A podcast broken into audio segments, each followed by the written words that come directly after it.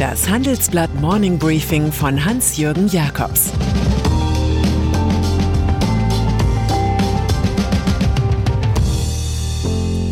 Guten Morgen allerseits. Heute ist Freitag, der 16. April, und das sind unsere Themen. Während Armin Laschet die Hände badet. Die neuen Botschaften von BioNTech und Moderna. München hat ein Geheimnis im Internet. Nach einer kurzen Unterbrechung geht es gleich weiter. Bleiben Sie dran. Wie geht es weiter mit der Europäischen Union? Präsidentschaftswahlen in den USA, EU-Parlamentswahlen, geopolitische Krisen und wirtschaftliche Schwierigkeiten. Wir suchen Lösungen für diese Herausforderungen. Am 19. und 20. März auf der digitalen Europakonferenz von Handelsblatt, Die Zeit, Tagesspiegel und Wirtschaftswoche. Über die Zukunft Europas sprechen wir mit Bundeskanzler Olaf Scholz, Wirtschaftsminister Robert Habeck und vielen mehr. Kostenlose Anmeldung unter europe20xx.de.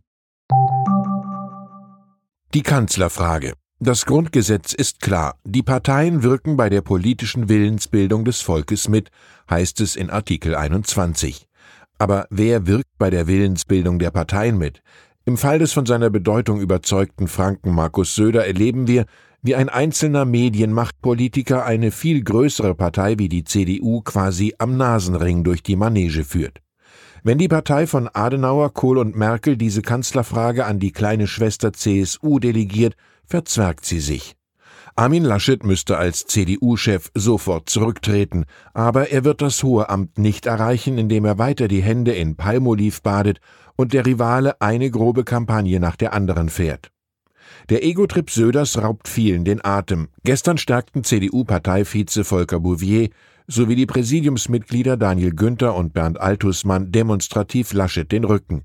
Das Finale dieses Dramas nähert sich unabwendbar wie eine dieser handelsüblichen Umfragen. Demnach wären auch Martin Schulz oder Jens Spahn Papabile gewesen. Zuversicht in der Corona-Krise. Normales Leben bis zum Spätherbst und viel mehr Lieferungen an die EU.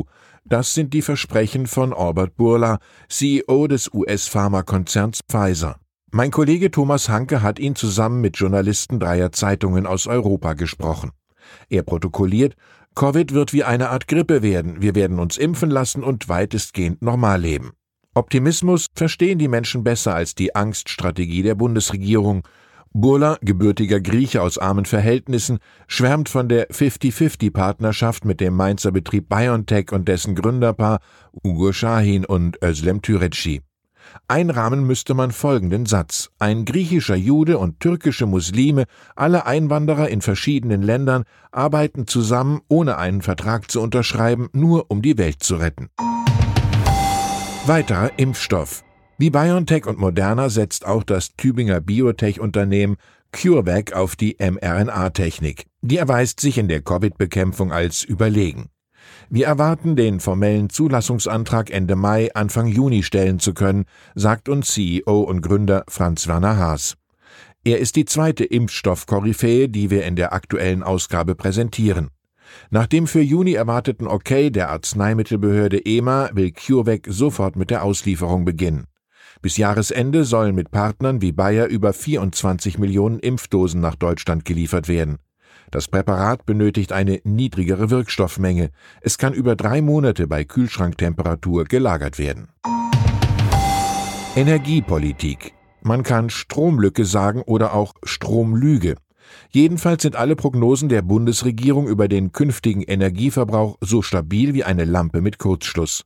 Ob grüner Wasserstoff, Wärmepumpen oder Kolonnen neuer E-Autos, ein erhöhter Stromverbrauch ist realistisch, erst recht, wenn die EU ernst macht mit ihrem Ziel, den CO2-Ausstoß bis 2030 um 55 Prozent zu senken.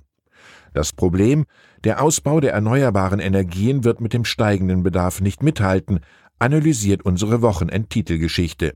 Reserven aus heimischen Kohle- und Erdgaskraftwerken sind genauso erforderlich wie konventionell erzeugter Strom aus dem Ausland. Max Gierking vom Energiewirtschaftlichen Institut der Kölner Uni ist sich sicher, 2030 droht in Deutschland eine Ökostromlücke. Sein EBI hat genau gerechnet und kommt für 2030 auf einen Stromverbrauch von 685 Terawattstunden. Vor zwei Jahren lag dieser Wert noch bei 580. Davon geht die Bundesregierung auch weiterhin aus. Veronika Grimm, eine der Wirtschaftsweisen, lehnt diese amtliche Prognose im Handelsblatt-Interview ab. Mir erscheint das unrealistisch. Die Energieexpertin sagt über den Ausbau der erneuerbaren Energien, bei Freiflächen-Photovoltaikanlagen gibt es ein hohes Angebotsniveau und viel Wettbewerb. Hier ist auch die Politik gefragt, die ihren Beitrag leisten muss, um das Potenzial zu heben. Es sei außerdem wichtig, die Standortgemeinden an den Erträgen der Windkraft zu Land zu beteiligen. Das kann sehr helfen, verhärtete Fronten aufzuweichen, betont Veronika Grimm.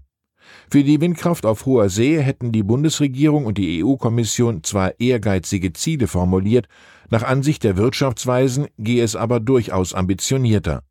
Allerdings ist auch die Offshore-Windkraft mit Akzeptanzproblemen behaftet, weil sie den Bau von Nord nach Süd in noch umfangreicherem Maße erforderlich machen könnte, so Grimm.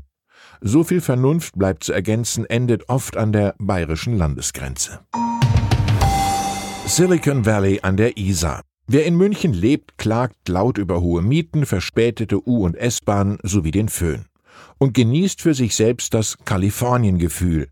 Dies schätzen auch Apple, Google oder Microsoft, die hier stark investieren. In einem großen Report erforschen wir, wie die Isar-Metropole zu einer Hauptstadt des digitalen Kapitalismus und zum Zentrum von Deep Tech wurde.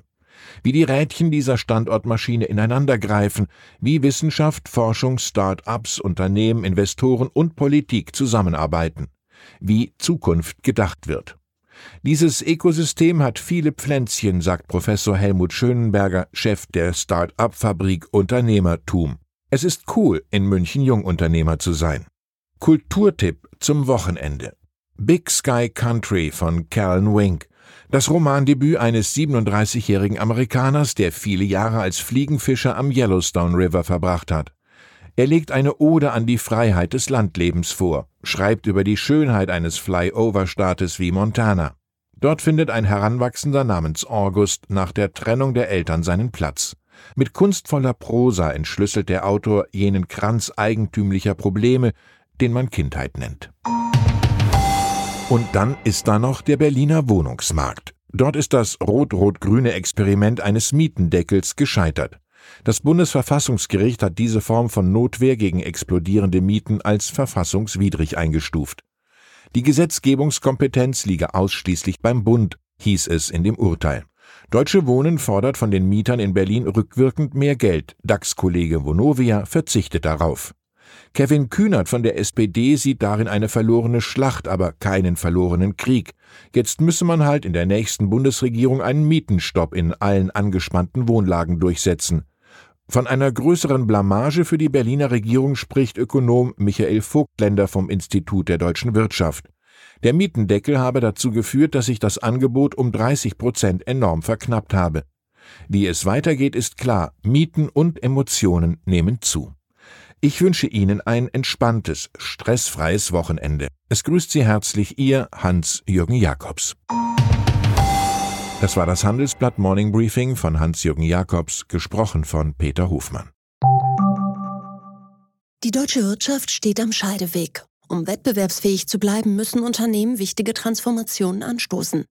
Ab dem 24. April diskutiert die Restrukturierungsbranche Strategien für die Zukunft von Unternehmen. Mit dabei sind unter anderem Dr. Thomas de Maizière, Evelyn Freitag und Professor Dr. Ulrike Malmendier. Mit dem Vorteilscode Restrukturierung 24 erhalten Sie 15% Rabatt. Alle Informationen finden Sie auf handelsblatt-restrukturierung.de.